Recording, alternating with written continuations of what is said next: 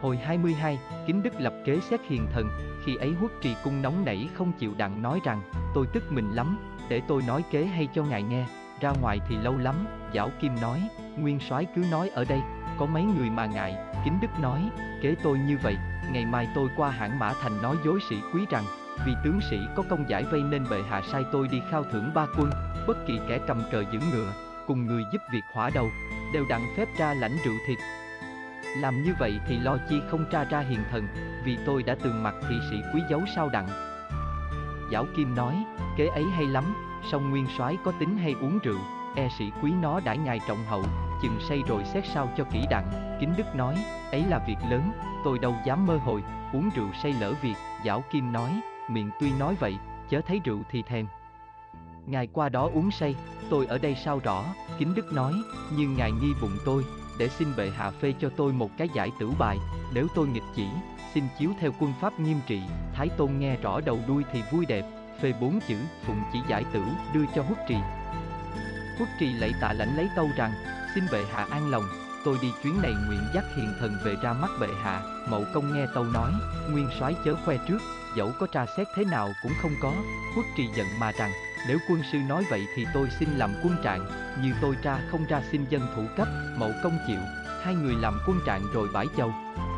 quốc trì về dinh truyền quân sửa soạn, trạng ngày qua thành hãn mã, ngày thứ quốc trì và hai con dẫn quân đi, gần tới thành cha con Trương Hường hay tin ra thành ninh tiếp. Kính Đức nhập thành. Dạy rằng, ngươi mau vào thành lấy hết sổ biên họ tên 10 muôn quân sĩ của ngươi đem ra đây cho ta coi, sĩ quý thưa, xin nguyên soái nhập thành an nghỉ, rồi sẽ coi cũng chưa muộn. Quốc trì không chịu, nặng nặc đòi Trương Hường phải đem nạp sổ sách liền. Sĩ quý thất kinh, sai Chí Long vào ôm hết sổ sách ra dân. Quốc trì thâu hết rồi giao cho Bửu Lâm giữ, dặn rằng, đây là đồ cẩn yếu, nên phải lấy trước.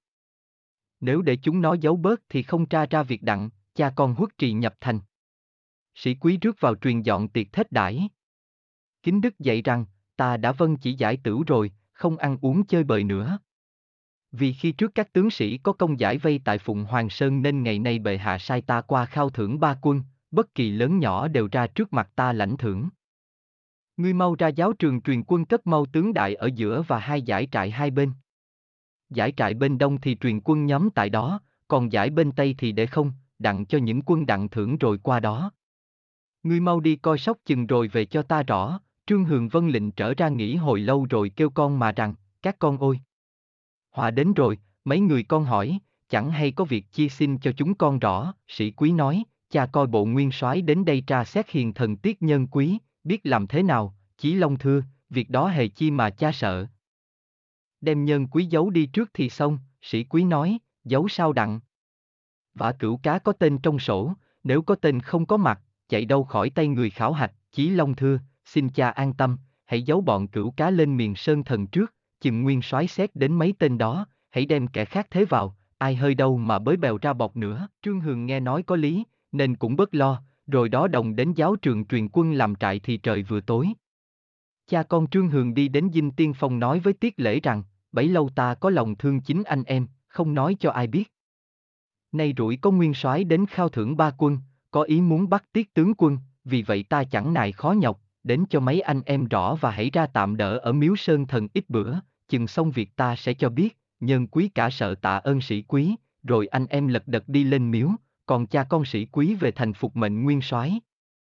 Rạng ngày, cha con Trương Hường đi ra giáo trường dạy bày rượt thịt và quân sĩ sắp đặt đâu đó thứ tự. Hồi lâu cha con huất trì đến, ra tượng đài lên lệnh cho ba quan phải vào hết nơi dinh phía đông đợi kêu tên mới đặng ra lãnh thưởng. Khi kêu tên ai thì nấy ra, bằng chạy bậy thì chém chết. Tên nào lãnh thưởng rồi phải qua dinh Tây, nếu chạy lại thì bị đâm chết. Huất trì lại kêu Bửu Lâm dặn rằng, con cầm thương giữ cửa phía Tây, hễ thằng nào trái lệnh thì giết chết, Bửu Lâm vân lệnh. Huất trì kêu Trương Hường dạy rằng, ngươi xuống tại trại phía Đông. Hễ ta kêu tên nào cho ra tên nấy, bằng lộn xộn tội ngươi chẳng thứ, Trương Hường vân lệnh xuống kêu các con nói nhỏ rằng, cha ngỡ là nguyên soái sơ sài thì ta dễ làm lộn xộn, chớ bây giờ sắp đặt nghiêm ngặt, làm sao mà gian dối đem người thế cho bọn cửu cá đặng, cha con đều run sợ giữ cửa trại đông, lúc đó huất trì ngồi giữa tướng đài, kêu Bửu Khánh lấy số tên sướng lên, còn bọn quân của mình đem theo thì phát rượt thịt. Bửu Khánh gọi tên người một, tên nào kính đức cũng xem mặt rồi cho lãnh thưởng và dạy vào trại phía tây. Kêu tới tên Tiết Nguyên. Huất trì nghe kêu họ Tiết, ngỡ là Tiết nhân quý, xem kỹ lại người ấy mặc giáp đen mà mặt mày không giống, bèn thưởng rồi cho đi. Kế trời tối. Huất trì dùng cơm nơi đó, rồi truyền lệnh cho quân mình vây bốn phía trại, không cho đông, tây qua lại, ai vi phạm chém đầu tức thì ngày hôm sau lại đếm nữa cũng chưa thấy và chưa xong. Qua ngày thứ ba, điểm tới dinh tiên phong, kêu gần tới chỗ Nguyệt tự hiệu thì Trương Hường mặt mày tái mét, kêu Chí Long hỏi rằng, nhiều nguyên soái điểm đến hỏa đầu quân thì làm thế nào? Chí Long ngẫm nghĩ thưa rằng, có có một kế như vậy, con nghe nguyên soái tánh ham rượu lắm nhưng đã lâu có khi người nhìn thèm không đặng.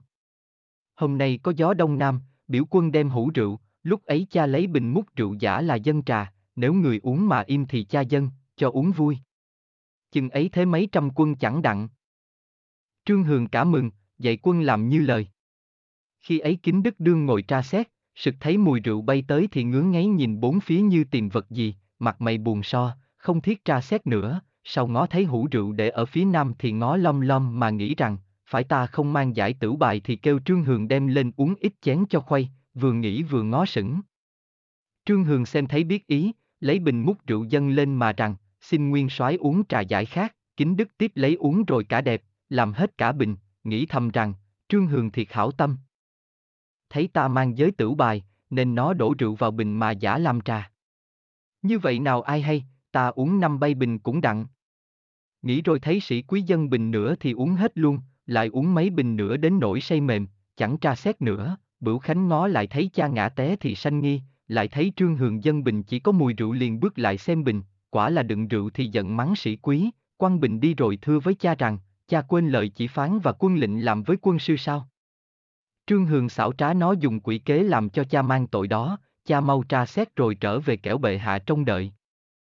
Kính Đức biết con nói phải, song lòng vui đương hứng, bỏ hết sự phải mắng con rằng, súc sanh. Ta uống ít chén ai thấu đặng mà mi tri hô lên cho ai nấy đều biết vậy. Ta chẳng cần giới tử bài nữa, để ăn uống cho sướng, nói rồi cởi giới tử bài liền đi, kêu trương hường dân rượu thịt, rồi cho ngồi bồi tử uống vui cho đến giờ mùi say mềm. Kính Đức nói với sĩ quý rằng, bấy lâu ta không rõ, này mới biết là trung thần.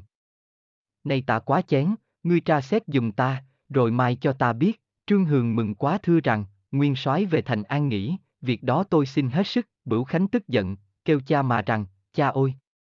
Việc ấy quan hệ lắm, giao cho Trương Hường sao đặng, huất trì say quá chẳng biết chi hết nổi giận nạt rằng, đồ súc sanh.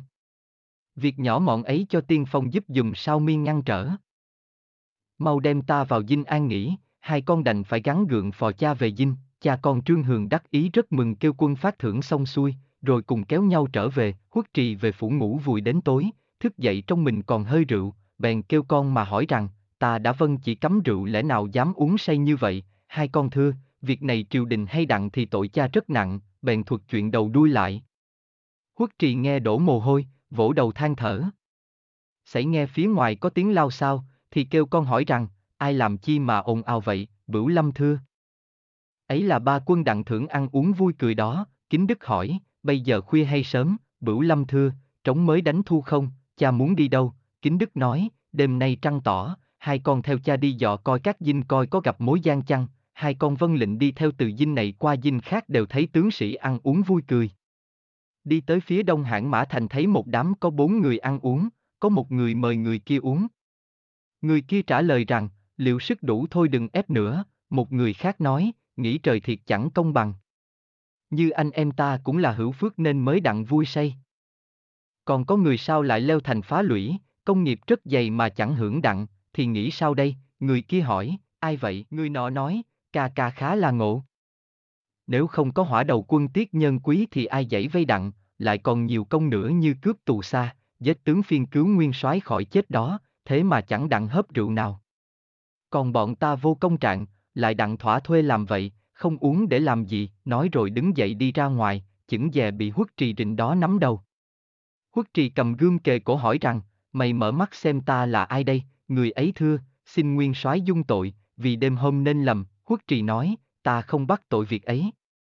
Nghe ta hỏi, ngươi nói bọn hỏa đầu quân thì là người nào? Bây giờ ở đâu? Sao không đặng lãnh thưởng?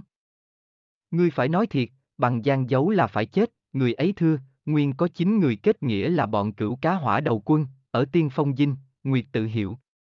Chín người đều võ nghệ cao cường, trong bọn có một người mặc giáp trắng, dùng phương thiên hỏa kích tên là Tiết Nhân Quý Anh Hùng đệ nhất, nước cao liên nghe danh vỡ mật. Bởi vậy trương lão gia yếm ẩn mạo công cho rể mình, đem người làm hỏa đầu cực khổ lắm. Này nguyên soái đến khao thưởng. Trương lão gia lại gạt mất người trốn tại sơn thần miếu cách đây vài dặm. Vì người không đặng thưởng lọc nước. Nên tôi than dùng. Xin nguyên soái rộng dung, kính đức mừng lắm tha tên quân ấy rồi cùng hai con đi thẳng lên sơn thần miếu, nói về bọn hỏa đầu quân cũng đang ăn uống chuyện trò, còn tiết nhân quý không vui bỏ ra ngoài. Lúc ấy huất trì gần tới thấy bóng người đi lại thì núp mình.